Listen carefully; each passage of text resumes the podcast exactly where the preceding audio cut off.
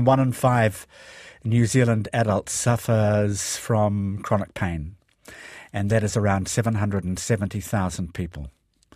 The pain isn't going to reduce. In 25 years or so, it's estimated there'll be one and a quarter million people in constant, persistent, or recurring pain, pushing the cost of trying to alleviate it into the billions. $24 billion is the figure put on that by the Australian and New Zealand College of Anaesthetists in research commissioned just before COVID arrived. So the anaesthetists said we needed then that we needed four times as many pain clinics to bring us up to speed internationally. Chronic pain is now recognised internationally as a disease in its own right. What can be done about your pain if you have it that can maybe avoid or reduce the need for pills? Dr. Whitney Scott is a lecturer in clinical health psychology at King's College, and she also works at the Input Pain Unit at Guy's and St Thomas's Hospital in London. Hi, Whitney. Hi, nice to meet you.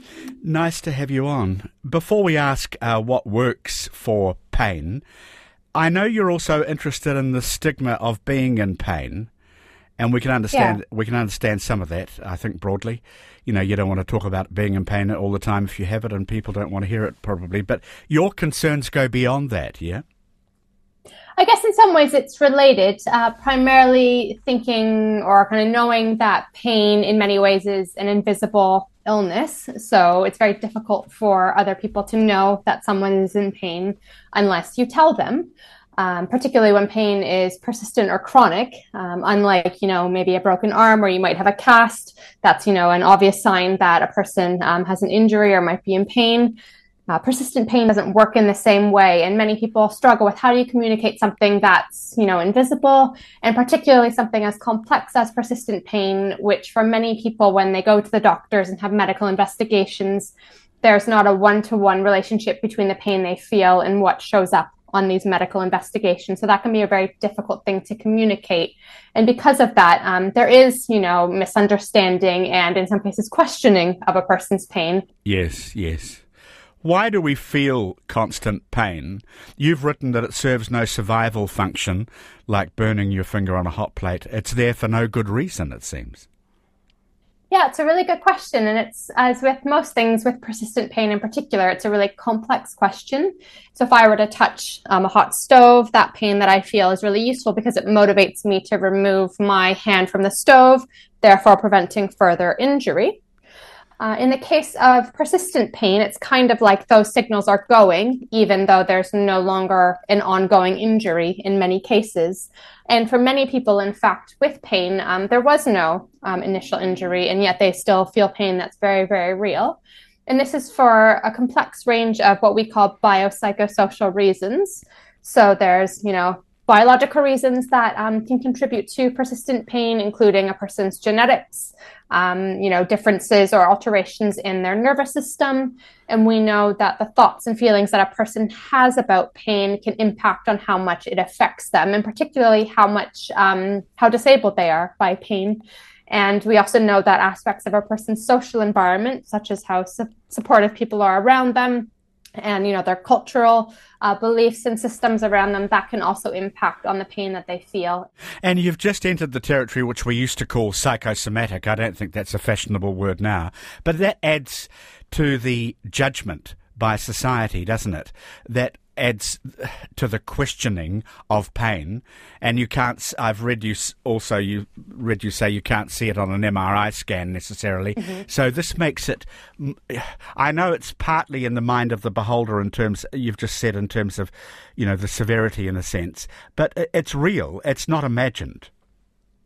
Certainly. And I think that's where it's always tricky, these conversations. And as a psychologist, I know even my presence here can sometimes be seen as suggesting that we think that, you know, pain is in a person's head.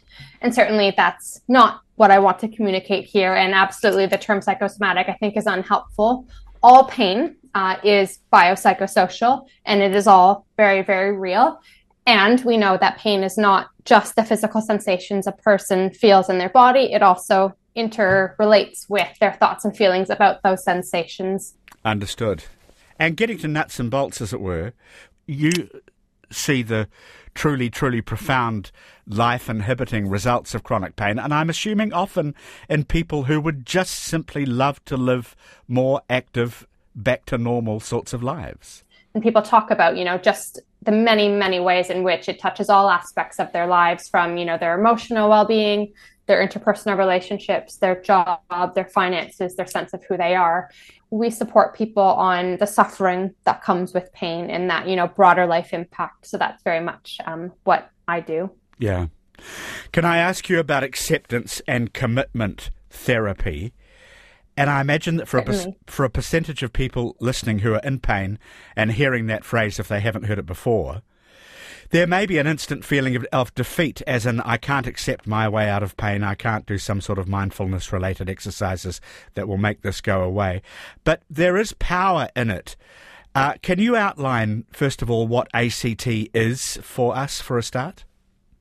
Yeah, so acceptance and commitment therapy or ACT for short. As I as you say, you know, it can be a, a bit of an off-putting term, and this is something that we always sort of unpack with people when we first um, say it. And just to clarify, this isn't a way of getting rid of pain or trying to think your way out of pain. This is actually um, a way of you know, finding ways of living well alongside the pain flexibly because we know that pain brings many, many challenges. And this isn't about, you know, thinking positively or, you know, pretending like those challenges aren't there. In many ways, it's about working with the challenges and, you know, working with the situation a person is in because that pain's already there. And maybe this uh, openness or willingness can enable me to do something that I want to do or find other options for living well alongside this pain. I saw the analogy of an inflatable beach ball in a swimming mm-hmm. pool, which I presume is not a bad sort of analogy to explain it more. Um, so it's kind of like this acceptance of pain and you know the thoughts and feelings that come with pain is kind of like imagining you're in a pool um, with an inflatable beach ball, and that beach ball represents the pain as well as the thoughts and feelings related to it. And imagine, you know, controlling these experiences as being like kind of pushing that beach ball underwater and really just kind of connect with what that would be like. You know, you, you might do that for a few seconds and that would be possible and that would feel okay. But imagine doing that, you know, for minutes or, you know, hours. And, you know, you can probably get a sense that, you know, your arms might get quite tired. And also notice that while you're holding that ball underwater, it kind of limits what you can do within the pool. So you might not be able to swim around as freely as you might want to. And eventually, you might get so tired that the beach ball um, sort of pings back up and makes a big splash. And those, you know, bodily sensations of pain and the related thoughts and feelings, they come very much, um, you know, in your face. What would it be like to learn some tools and strategies to allow that ball to be there and to let go of it, noticing that it's still there. And at times it might come quite close. And at other times, actually, when I let go of it, there's opportunities for it to float further away from me. Uh, and when it does come a bit closer, because I'm acknowledging it, maybe it's less, um, you know, distressing or upsetting um, than had it been when I was pushing it underwater.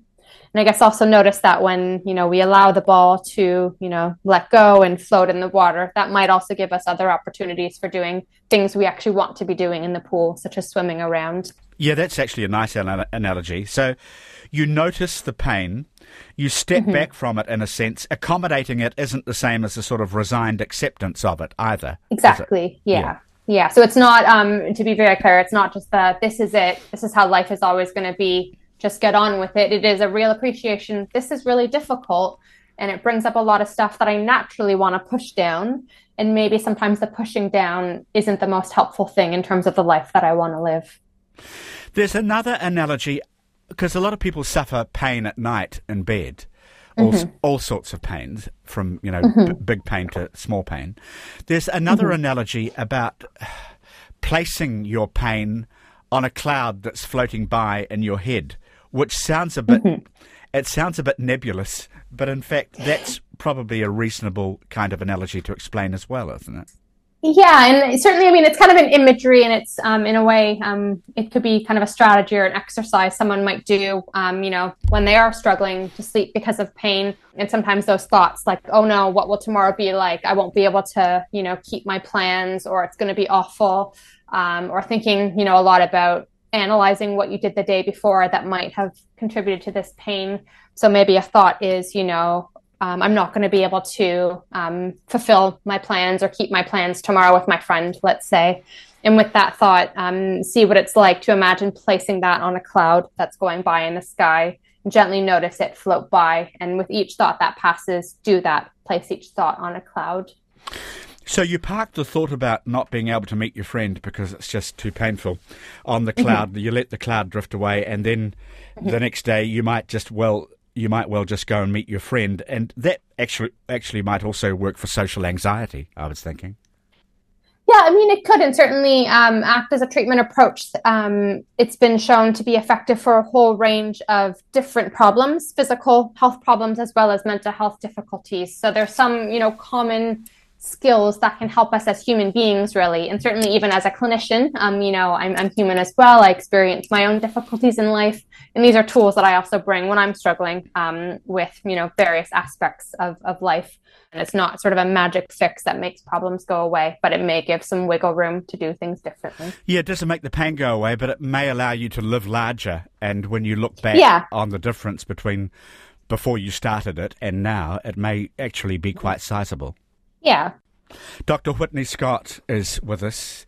You also allow for skepticism and I imagine defeatism. You can also put those onto a cloud or on onto a boat drifting down, away down the river, whatever works, and wave them goodbye for a while as well. Particularly when we notice we're getting really caught up in them or feeling really overwhelmed by our thoughts. And something that can happen when people, you know, begin to um, test out some of these ACT tools is that you know our minds get very busy wondering if they're working or if we're doing it right or dismissing it altogether. Um, and i like to say you know as long as you're willing to give this a go um, can we notice you know those skeptical thoughts and, and make some room for them or can we step back from them so that you can you know give this a go to see what you make of it so the more you can step back from the pain, the more the pain retreats in terms of importance in your life. That's mm-hmm. important because, in a sense, the pain then does go away to an extent, doesn't it?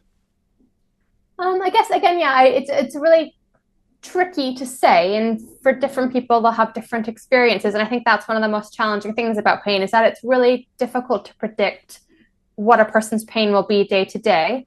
And there's lots of uncertainty around that. And that also is part of the suffering that comes with pain. Uh, but if we come back to this beach ball kind of analogy, um, certainly if you know maybe you let go of that beach ball and you're maybe swimming around in the pool, maybe you're noticing the pain less, and there may be you know some instances where that pain is reduced.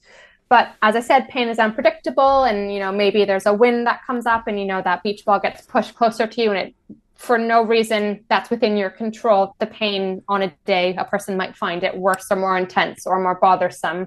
So I think we do need to allow room to say, you know, just that, you know, it's it's difficult, it's unpredictable, and sometimes it will increase um, outside of a person's control. Um, so yeah, it's a complicated answer as it often is with pain. I was reading it helps to think of someone you admire and to ask how they would deal with the pain you have, and also maybe ask yourself what you want your life to stand for because the answer will never be I want everyone to know how much pain I was in. That probably helps as well. Both of those things. Yeah, and again, these are these are always individual things, aren't they? So, you know, some people really connect with this and others don't. And, you know, for listeners here, um, you know, equally you're allowed to kind of connect with it or not that's absolutely fine. Um, but yeah so the basic kind of premise is is you know thinking about really bringing to mind someone that you admire that you respect that you you know um, really look up to in terms of their personal qualities. And maybe first of all just think about what qualities of that person um, you admire. You know when i think about the person i admire and these qualities what does this mean about me and how I want to live my life and what I want my life to stand for. And, and those can seem like really big questions and in some ways unconnected to the experience of pain. Um, but pain is really difficult and it can, as I said, take people away from aspects of their life that are important to them. And it can, you know, reduce people's um, motivation um, for doing, you know, various activities and having that connection with um, qualities that are important to us or um, you know things that we want to stand for in life that can be really motivating if that makes sense. Uh, yeah it does. And it's such an interesting area you work in with the people you treat who you see again. I don't know how you work, but who you run into again or who email you or whatever, what do they tell you about the effectiveness of ACT ACT? Yeah, and um, you know, when we kind of follow up with people or at the end of treatment, again, I keep saying this, but it's always a really individual thing. Um, and on average, you know, there's evidence saying that it can help people with things like improving their daily, you know, physical, social, and emotional functioning alongside pain. Um, and kind of going back to what you were saying before, that expression of kind of living large. And when people kind of connect with this treatment approach, they'll kind of give various examples of living large or living better and choosing how they respond rather than maybe reacting um, in a habitual way um, to the pain. Good to talk with you. Dr. Whitney Scott's been discussing acceptance and commitment therapy with us. Thank you very much for your time in the evening where you are. I uh, really appreciate you being able to give us a conversation about this. It's been a pleasure. Thanks for having me.